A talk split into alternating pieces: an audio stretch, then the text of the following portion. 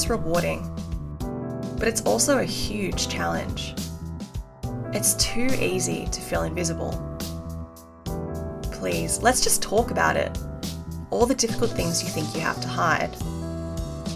I'm Emily, and this is the Voices of Academia podcast. Each month, you'll hear a conversation with a different researcher, released in fortnightly episodes. First, you'll hear their story of mental health in academia. Then, you'll learn how the experience was managed. You'll realise that actually, you're not alone. There's a global community of researchers that want to talk about how hard this is and how it could be better.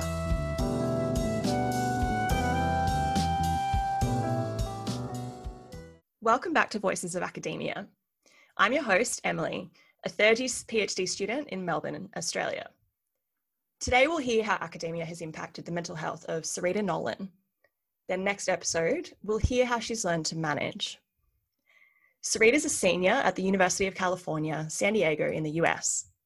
She's majoring in psychology with a specialization in human health.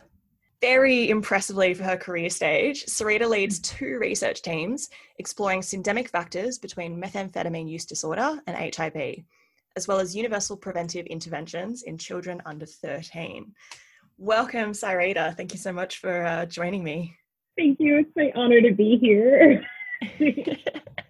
so, I uh, I wanted to start with a couple of questions to sort of get to know you a little bit better before we shift gears. Okay. So, I mean, the first one, given we're recording this in the middle of a global pandemic, how are you? you know, that may be the new loaded question. yeah. I'm. I, I'm taking 20 units.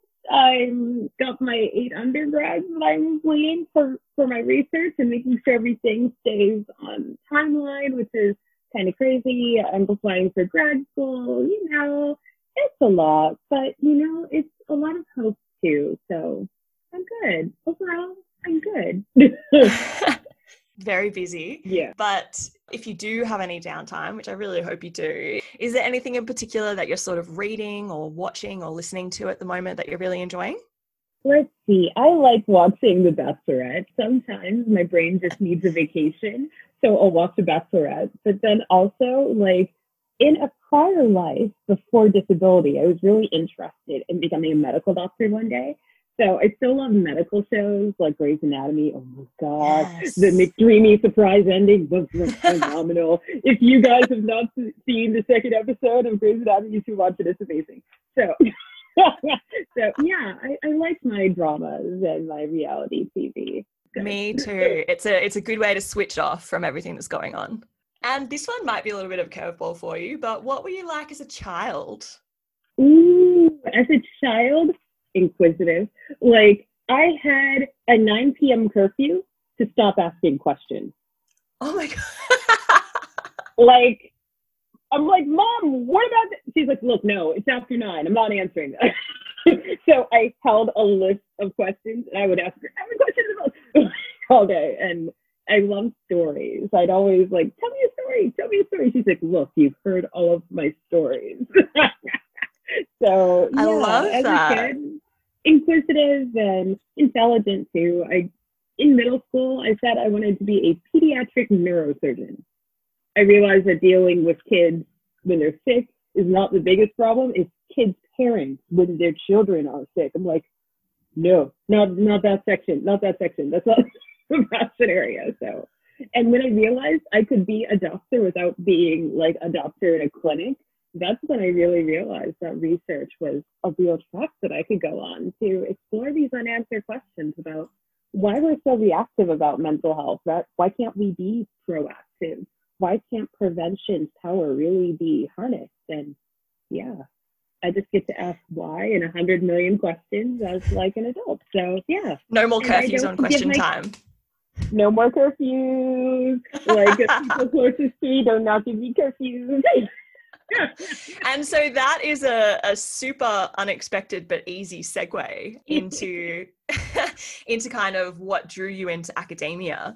But i i do before we sort of shift gears into into your you know mental health experience within academia I did want to say to our listeners so, we at Voices of Academia, we really do want to display a, a commitment to diversity and we are fully aware that we're all female and we all have had sort of quite similar experiences. So, if you do listen to this and you feel like your experience isn't being voiced, please do get in contact with us because we are really, really interested in hearing the whole variety of experiences that people have. So I will say that means that I, as a host, have a lot to learn. There are so many experiences that I, you know, don't know about. And so today I've given Sarita complete permission that if I accidentally, you know, say anything inappropriate, she has full permission to call me out. So my ego is on a shelf and I and I really just I really just want to learn.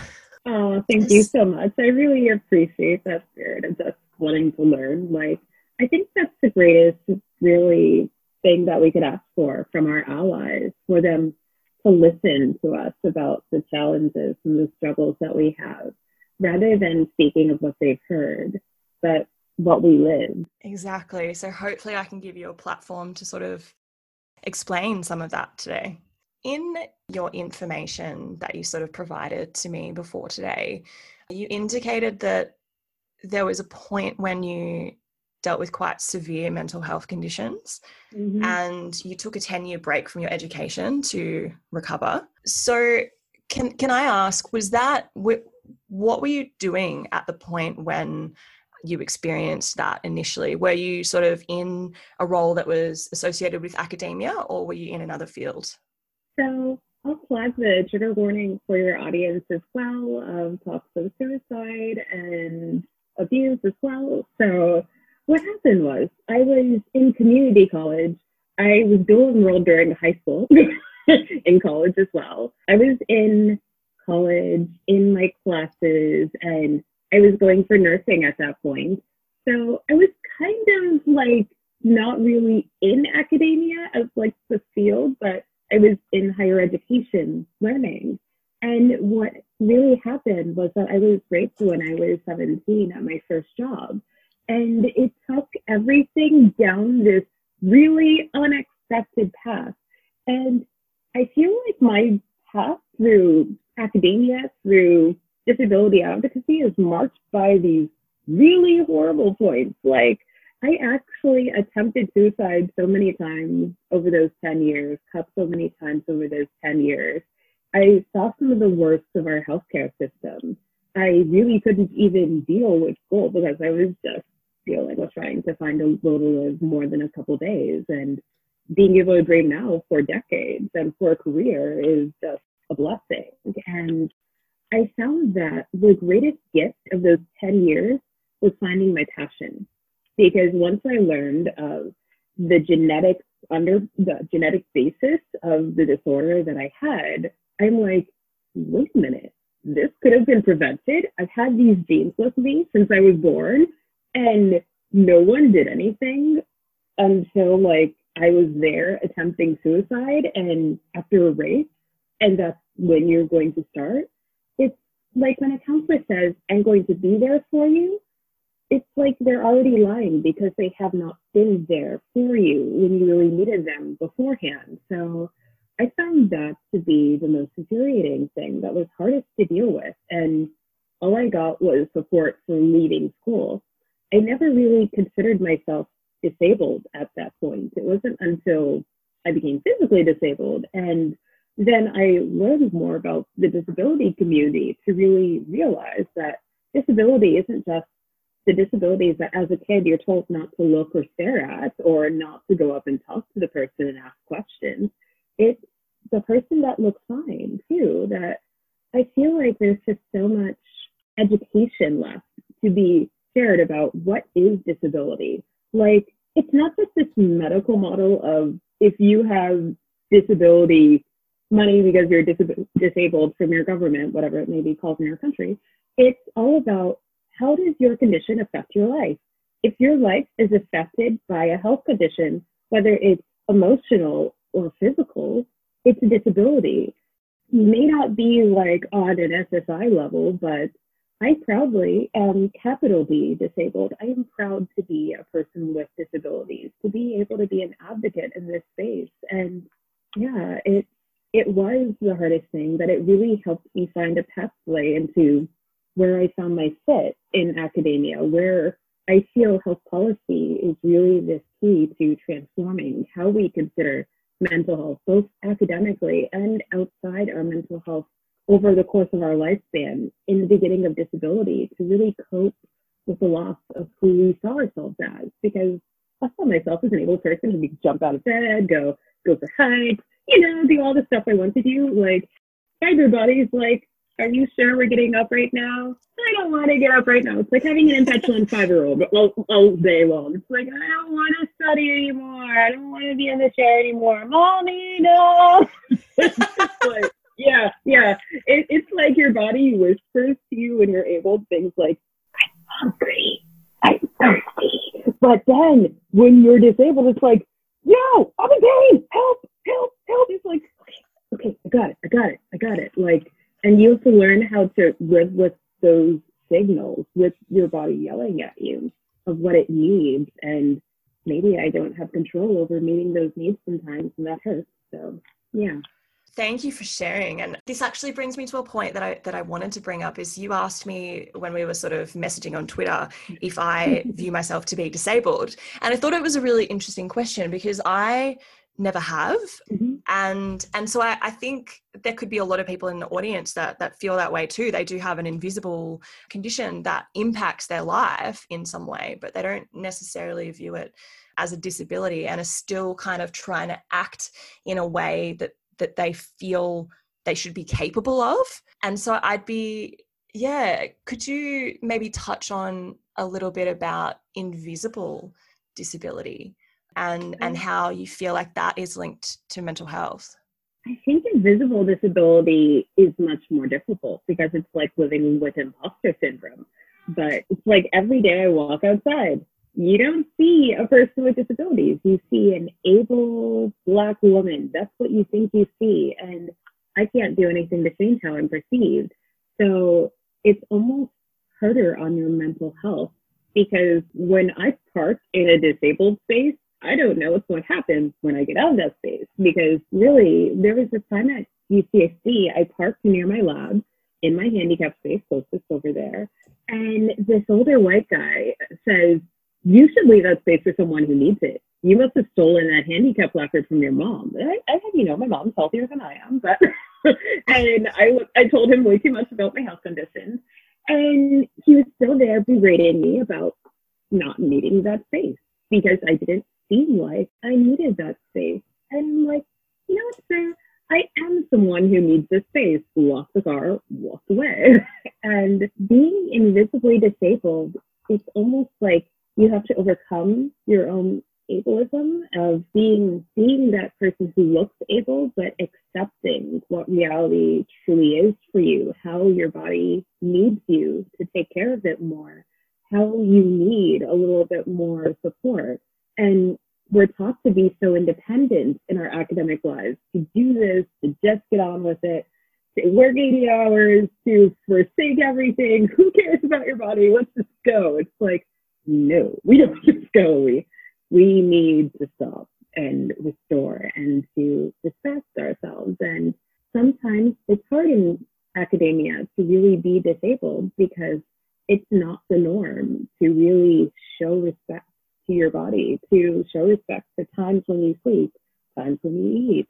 I feel like it's grieving consistently over that able body you wish you had again but that it looks like you have every time you look in the mirror at yourself. It's almost like that cognitive dissonance of, I know I'm disabled, but I don't look disabled. So I almost feel like it'd be, it's easier to cope with disability when the two align.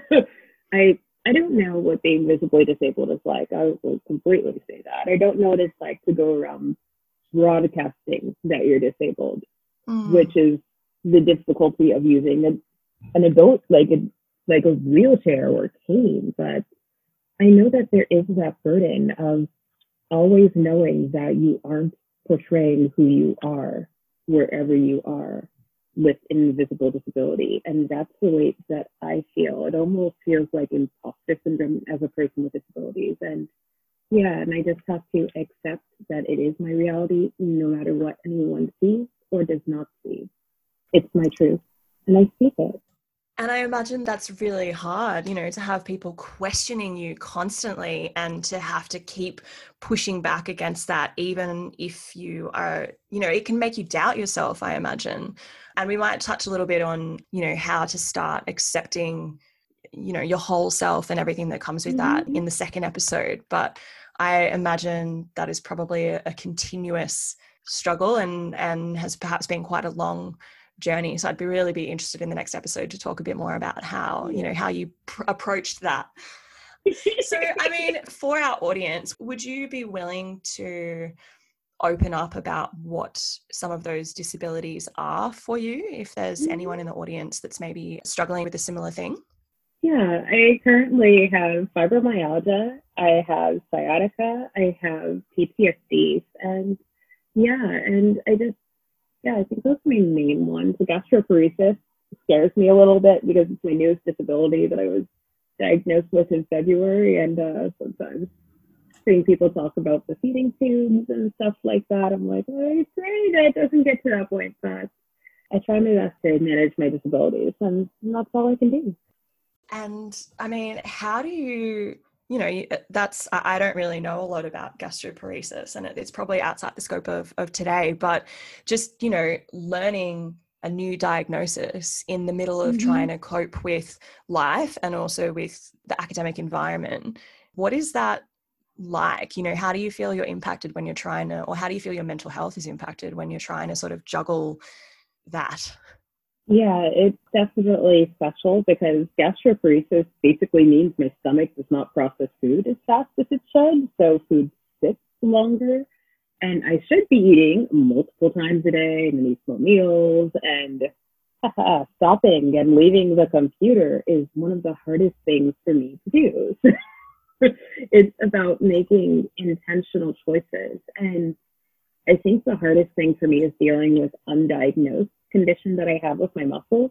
It's not the fibromyalgia. I was diagnosed with myasthenia gravis when I was 18, and UC Neurology did not believe the diagnosis, so they took away the medication that managed the condition. Like one of the oh doctors oh basically gosh. said, "I don't believe you have this, but if you want, you could continue taking the medication." But the way he said it made me scared to have him managing my medications. I'm like, maybe it's not that bad anymore. Maybe I don't need the medication. But two years later, I found out that I really did need the situation, and it really felt like I had a myasthenic crisis where it just was really hard to breathe and make those muscles actually function.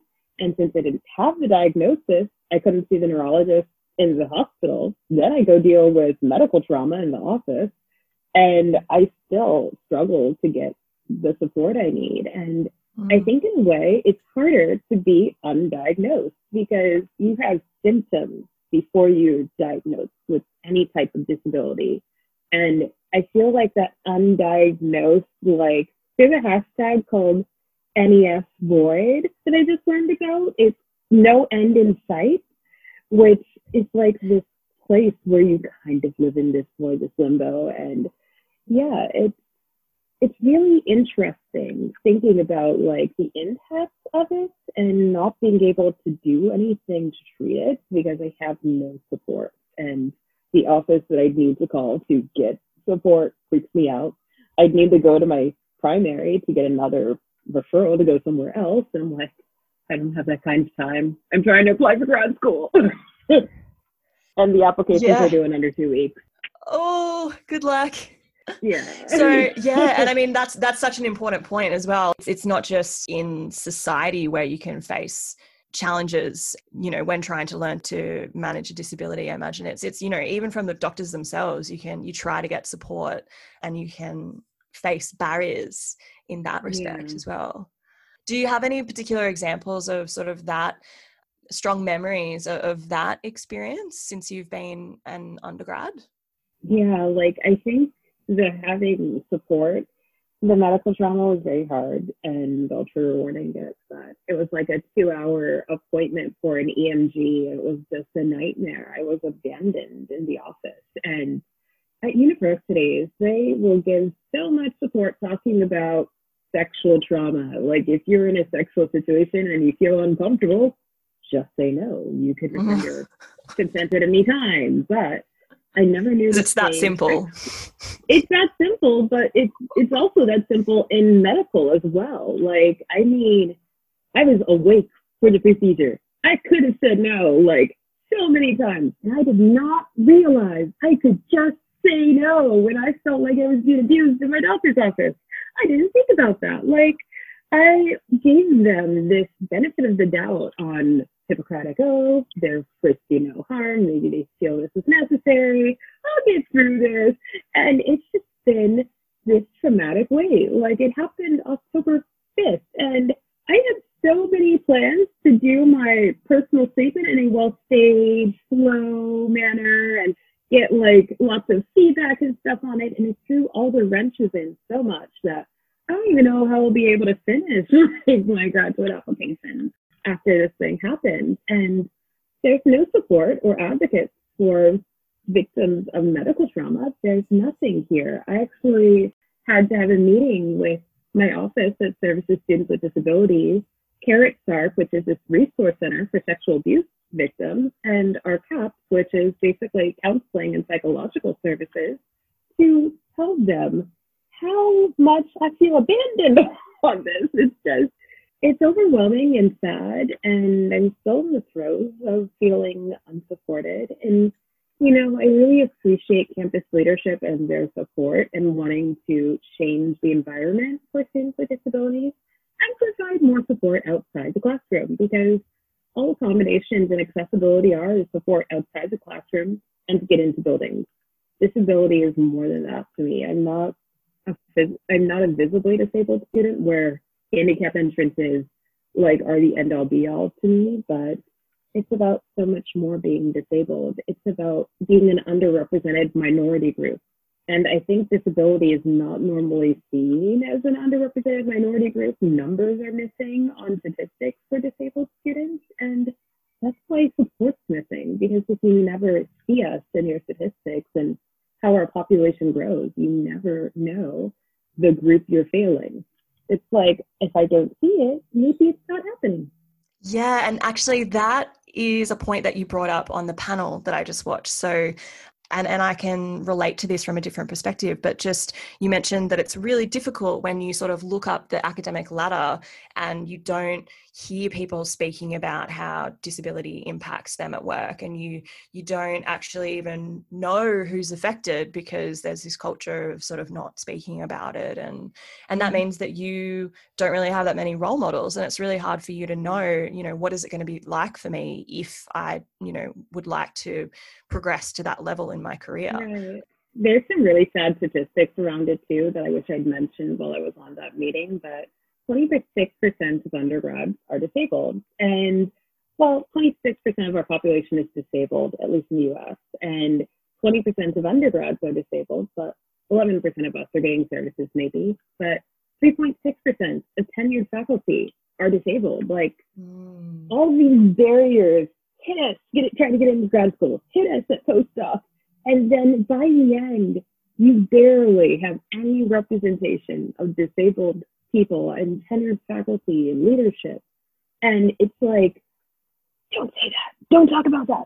You know how bad mental health will hurt your career if you mention it, or if you mention physical disabilities, like maybe they might see you a different way. And it's actually kind of scary to think of talking about disability because I really don't have that many people to say, yo, it's okay if you talk about this or if you approach it like this way. Like Disabled in Higher Ed is actually trying to like put together a program to help undergrads and stuff with their application, even applications to undergrad as well. So it's just hard, really, just trying to navigate without seeing anyone at least most students, you can look up to someone, you can easily find a mentor. But being disabled, there's no ease in that. You only have barrier after barrier after barrier that you hit that says we're not disabled outside the classroom.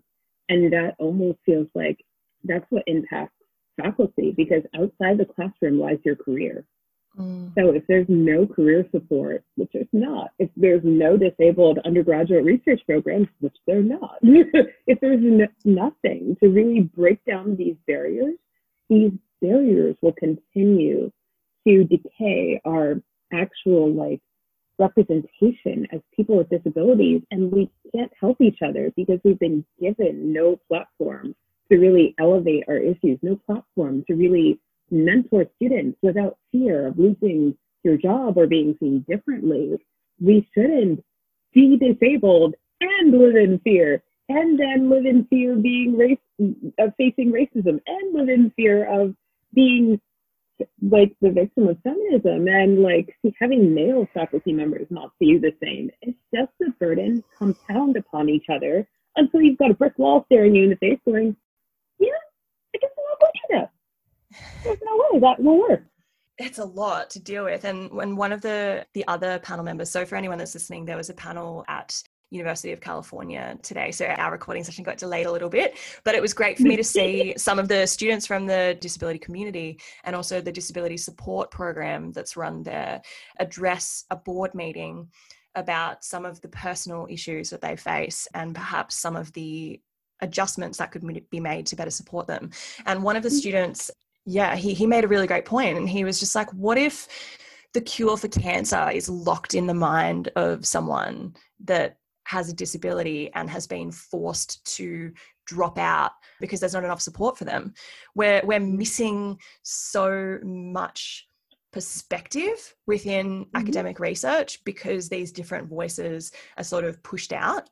And that one really, really got to me because I, you know, I think it's similar for people with you know any sort of difference that you have is an attribute right it's a mm-hmm. different perspective you have you know things that are unique to your experience that you can contribute to research in the way that you think and uh, it, it, makes me really sad that mm-hmm. that is still an issue yeah like it's been 30 years here in the us since the passage of the ada and this is the first time we got a chance to even talk to the University of California Board of Regents and for our listeners as well. Like the meeting is actually available to watch in the history. It's live streamed to YouTube, so it will be there. And I find that what are we going to wait another 30 years to get our chance in front of the regents? Are are you going to wait another 30 years to make it accessible and more than that to make us seen? Because without disability justice being seen in like racial justice, there's no social justice really. And we we will put that link in the show notes as well, so that if you'd like to have a look at it, I found it really really useful personally, just to hear some of the personal stories of what different people go through because disability, and this was addressed as well, it's not one thing. Everyone has a different background, a different perspective, and so different adjustments need to be made, and it should sort of really be an individualized support process.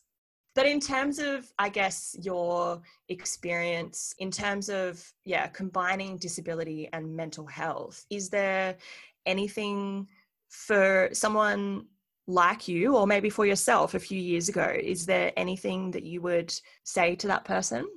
Be your own best advocate it's going through that process of self acceptance and realizing that this is your reality. And even if you wish you weren't disabled at the moment, it doesn't change where you are in this moment. And being loving, being kind, and really finding a way to get the support you need to succeed and to thrive in your goals and to not let a disability you don't accept stand in your way let that disability not be the liability that higher ed sees it as, but allow yourself to change that disability into a capability, see the good that comes from it. Because there's even this hashtag going around on Twitter called My Disability Made Me Good at. And disability can teach you so much if you're open to learning the lessons, being a good ally to yourself, not going off of everything that you've heard, but feeling your own experiences and understanding what your truth is and existing within the realms of that truth and understanding what you need and what you don't need to succeed and being willing to speak to that, being willing to be like, no, I can't go to that meeting. I don't feel well right now. I just need to do this. I will catch up on notes or whatever later. I will do this when I have more energy. If you don't advocate for yourself, no one else will. That's amazing. Yeah, such a great way, I think, to wrap up this first episode. so that that does wrap up today's episode of Voices of Academia. To you guys listening, listen, thank you so much. We're we're new at this, but uh, we're going to learn along the way. On the next episode, we'll hear how Syreta has learned to manage her mental health. I'm Emily King, and I'll see you next time.